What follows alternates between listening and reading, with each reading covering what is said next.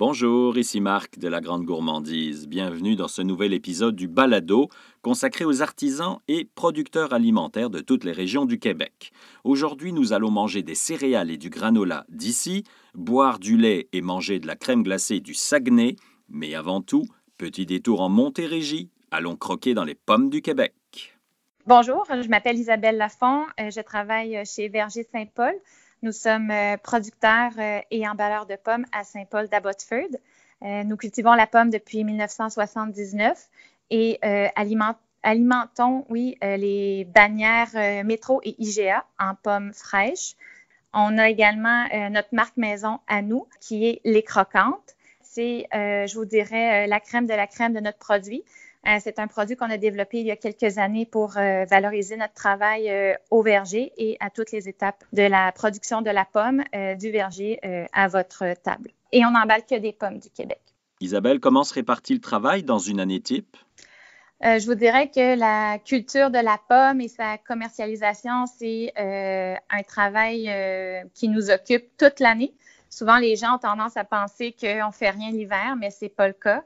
Euh, un des éléments les plus importants, je vous dirais, pour euh, cultiver et récolter de bonnes pommes euh, commence par la taille des arbres et la taille des arbres se fait l'hiver. Donc, nous, l'hiver, pendant qu'il fait froid et que tout le monde est à l'intérieur, on est dehors et on travaille dans nos vergers. Les arbres se taillent un à un, évidemment. Tout ça, ça, demeure un travail qui est fait encore par l'homme. Il n'y a pas de mécanisation à ce niveau-là. Donc, ça commence avec la taille, puis par la suite, il y a différentes étapes pendant l'été pour l'entretien du verger, prendre soin des arbres. Et finalement, il y a la récolte qui culmine au mois de septembre, octobre. c'est sûr que c'est une période qui est cruciale, je vous dirais, pour obtenir une bonne qualité de produit. Euh, une bonne pomme, généralement, doit euh, cumuler euh, trois qualités, si vous voulez. Donc, d'avoir un calibre qui est intéressant. la maturité doit être là. Et évidemment, les saveurs doivent également être arrivées dans le fruit. Donc, lorsque ces trois éléments-là sont rassemblés ensemble, c'est le moment de la cueillette. Et euh, la cueillette, bon, euh, les pommes, euh, parfois les gens les manipulent comme des patates, mais ce n'est pas du tout ça.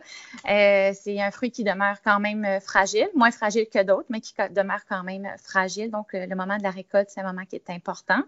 Et par la suite, les pommes sont entreposées pour être disponibles toute l'année pour les consommateurs du Québec. Donc, habituellement, on a des pommes au Québec du mois d'août avec les variétés d'été jusqu'à la fin juin, début juillet, euh, où est-ce qu'il y a un moment d'arrêt en attendant la, prochaine récolte. Puis actuellement, comment se déroulent vos opérations? Pour le moment, nos opérations courantes au niveau de l'emballage euh, se continuent. On a même vu une augmentation de la demande, évidemment. Euh, tous les consommateurs québécois, je vous dirais, sont dans leur cuisine en ce moment. Donc, euh, ça travaille très fort euh, dans les épiceries et puis dans le secteur de l'alimentation euh, en général. pour nous, la situation actuelle va en fait avoir des impacts surtout sur la préparation de la saison 2020, je vous dirais. Évidemment, comme plusieurs agriculteurs, on est dans, des, on est dans une situation de grande inquiétude. on attend, nous aussi, des travailleurs étrangers. Personne n'est en mesure de nous dire si euh, ni quand ils vont pouvoir arriver. Donc, euh, ça implique de notre côté, euh, bon, un remaniement. On regarde des plans B, des plans C, mais ça pourrait avoir un impact sur nos activités. En même temps, on garde bon espoir. Il y a beaucoup d'efforts qui sont déployés en ce moment pour justement tenter d'aider les agriculteurs. Donc, ce sont des, efforts qui sont appréciés, puis on espère que ça va nous permettre justement d'avoir une récolte 2020 là, à son plein potentiel. Merci Isabelle, à vous et à tous les agriculteurs du Québec qui multiplient les efforts pour nous nourrir, surtout en ces temps, disons, chamboulés. Mangez-vous des céréales? Mangez-vous des mélanges de céréales confectionnés ici? Et pensiez-vous qu'on pouvait même s'abonner pour recevoir des céréales chez soi? Eh oui, ça existe et c'est une initiative québécoise. Je m'appelle Marc-Antoine Beauvais, je suis le cofondateur et euh, président de la compagnie Oatbox. Outbox, on existe depuis novembre 2014. On est une entreprise spécialisée dans le confectionnement de petits déjeuners faits à partir d'avoine biologique, euh, donc des granolas, des gruaux, des barres déjeuner, des collations, tout fait à partir d'avoine bio qu'on vend euh, principalement par Internet. Tout récemment, on a fait notre entrée au détail. Donc, Marc-Antoine, vous étiez en ligne, vous avez commencé le détail, alors qu'actuellement, les entreprises qui étaient au détail se lancent dans la vente en ligne. Exact. Donc, en fait, le, chemin inverse a commencé il y a un peu, euh, un peu moins d'un an. Ça a toujours été dans les plans, dans le fond, de créer la, compagnie, la marque à travers le web. Euh, d'aller chercher justement cette, clientèle-là, de faire connaître notre, produit à travers le web. Et lorsque la marque serait bien établie, euh, ben, finalement d'adapter le, packaging puis d'entrer nos, meilleurs produits euh, sur le marché du détail. Donc, c'est ce qu'on a fait. Euh, après un petit peu plus de quatre ans d'existence, on a entré nos huit meilleurs produits dans les bannières métro à travers la province. Puis tout récemment, on, a, on est rentré dans le groupe Sobase, là, donc à travers les IGA, Rachel Berry, etc. Et Internet représente toujours la plus grande part de vos ventes? Oui, l'Internet demeure la plus grande part de nos ventes.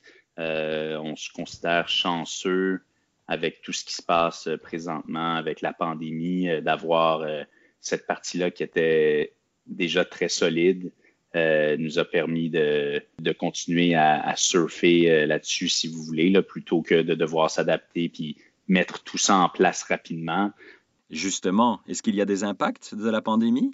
C'est sûr qu'il y a eu énormément d'impacts sous plusieurs sphères. Bien, premièrement, je veux dire, nos façons de travailler. Euh, à notre cuisine de production, on a dû mettre en place euh, un protocole pour protéger nos, nos, employés, séparer les quarts de travail, euh, prendre la température en rentrant, faire très attention pour protéger nos, nos, employés le plus possible. Dans un deuxième temps, mais toute l'équipe de bureau, on demeure un service essentiel étant dans, dans, l'alimentaire. Euh, on a demandé quand même à tout le monde de, de, ne pas rentrer au travail puis de travailler de la maison. Euh, on est une petite équipe au bureau, on est juste une dizaine, mais quand même euh, d'apprendre à gérer les gens à distance, que tout le monde s'assure d'être bien équipé au niveau de leur, poste de travail puis tout ça, garder le focus sur les objectifs, et s'assurer que, le moral des troupes est bon. Euh, ça a l'air de rien, mais c'est quelque chose qu'on n'avait jamais fait avant. Travailler une journée ou deux euh, euh, par-ci et là à distance, ça, se fait, mais travailler un mois consécutif, ça amène des nouveaux challenges. Donc, on a dû mettre ça, des nouvelles mesures en place pour, pour s'adapter et passer à travers tout ça. Où sont vos bureaux? Où se déroule la production? Nos bureaux sont au centre-ville et c'est séparé de la production. La, production est dans le quartier Saint-Michel. Qu'est-ce qui différencie votre offre de la compétition, Marc-Antoine? Ben, en fait, ce qui est vraiment cool de notre service web, euh, c'est que le produit est fait euh, frais, shippé euh, dans les jours qui suivent. Et à tous les mois, dans le fond, notre concept, ce qui nous a mis au monde, euh, c'est vraiment le fait de changer les recettes à tous les mois. Donc, à tous les mois, on, on développe deux nouvelles saveurs de gruau, de granola, basées en fonction de la saisonnalité, euh, de l'inspiration de notre chef, et on envoie ça à nos abonnés. Merci beaucoup Marc-Antoine de Outbox. Outbox qui propose des produits variés et de saison. Et notre prochain invité aussi propose des produits que nous consommons tous les jours. Normand Dupéré, euh, propriétaire de la laiterie de l'abbé située à Saguenay. Proposez-vous, Normand, des produits euh, classiques d'une laiterie traditionnelle? Ici, à Saguenay, on transforme euh, le lait de nos producteurs locaux en lait de consommation, en crème douce, en lait au chocolat, en beurre, en crème glacée, des, cailles à salade, qui est un produit vraiment régional qui n'est pas connu ailleurs à travers la planète qui est un genre de lait acidulé, un peu comme un yogourt, si tu veux, pour mettre dans une salade fraîche. Est-ce que vous ne vendez que dans votre secteur au Saguenay? Dans les produits du lait de consommation, je suis au Saguenay et euh, au Labrador. Dans les produits de crème glacée, je couvre le Québec en entier et je déborde même en Ontario. C'est quoi la différence entre vos produits et ceux que je trouve en épicerie? Ici, premièrement, c'est la proximité du produit avec les gens du Saguenay-Lac-Saint-Jean. Les, fermes qui m'approvisionnent sont autour de peut-être 25 km autour de chez nous. Et puis, euh, c'est la fraîcheur garantie d'un matin à l'autre. On le transforme tous les matins. Et puis, nous, on utilise euh, une méthode euh, qu'on a toujours utilisée. Ça fait 100 ans que notre usine est en fonction. Donc, on utilise une pasteurisation douce et puis on lui fait des. les traitements sont sont comme à l'ancienne. Donc, notre, le, goût de notre lait n'est vraiment pas altéré par des, des, des, méga façons de le transformer, comme on pourrait dire, la rapidité et tout. Et puis pour la crème glacée, ben, c'est une recette qui nous vient de l'ancienne aussi. Donc, on fabrique avec de la crème fraîche. On fait euh, tous les, presque tous les jours, on fait de la crème glacée. Euh, le beurre, c'est la même chose. C'est ce qui nous démarque un peu, c'est le goût. Donc, si je goûte vos produits, je vais goûter la différence, justement. Oui, oui, oui, oui. À qui vendez-vous? Qui est votre public? Ah, ben, c'est le grand public au complet, de, de 0 à 99 ans. Quelle est l'histoire de l'entreprise? Nous, on est de la troisième génération. Grand-père, père, puis les enfants. Vous avez combien d'employés à la baie? Ici, on a une soixantaine d'employés. Avez-vous dû adapter vos façons de travailler ces dernières semaines? On avait déjà des, des, euh, méthodes sanitaires très serrées à l'intérieur de l'usine. On en a ajouté d'autres, des nouvelles. Et puis, euh, nous, notre production a augmenté, comme je vous dis, parce que on n'était pas dans les restaurants et les hôtels. On était surtout situé dans les grandes surfaces et les petites surfaces, les épiceries de quartier. Donc, euh, pour nous, euh, ça fut une augmentation de production. Merci Normand, merci pour votre temps et votre travail, et espérons que vous allez relever le défi de cette augmentation de production et de l'adaptation qui en découle. Voilà, c'est au Saguenay que s'achève notre podcast d'aujourd'hui. Encore une fois, nous sommes à l'écoute de vos commentaires, vos propositions par courriel à info à commercial ou via nos réseaux sociaux et notre site internet. Merci, à bientôt.